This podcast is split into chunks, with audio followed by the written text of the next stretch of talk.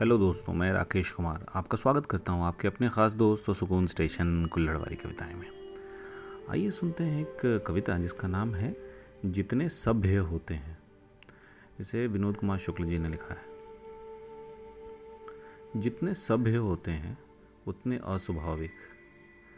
आदिवासी जो स्वाभाविक हैं, उन्हें हमारी तरह सभ्य होना है, हमारी तरह अस्वाभाविक। जंगल का चंद्रमा, असभ्य चंद्रमा है।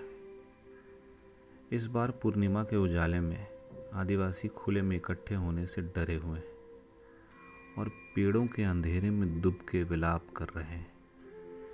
क्योंकि एक हत्यारा शहर बिजली की रोशनी से जगमगाता हुआ सभ्यता के मंच पर बसा हुआ है।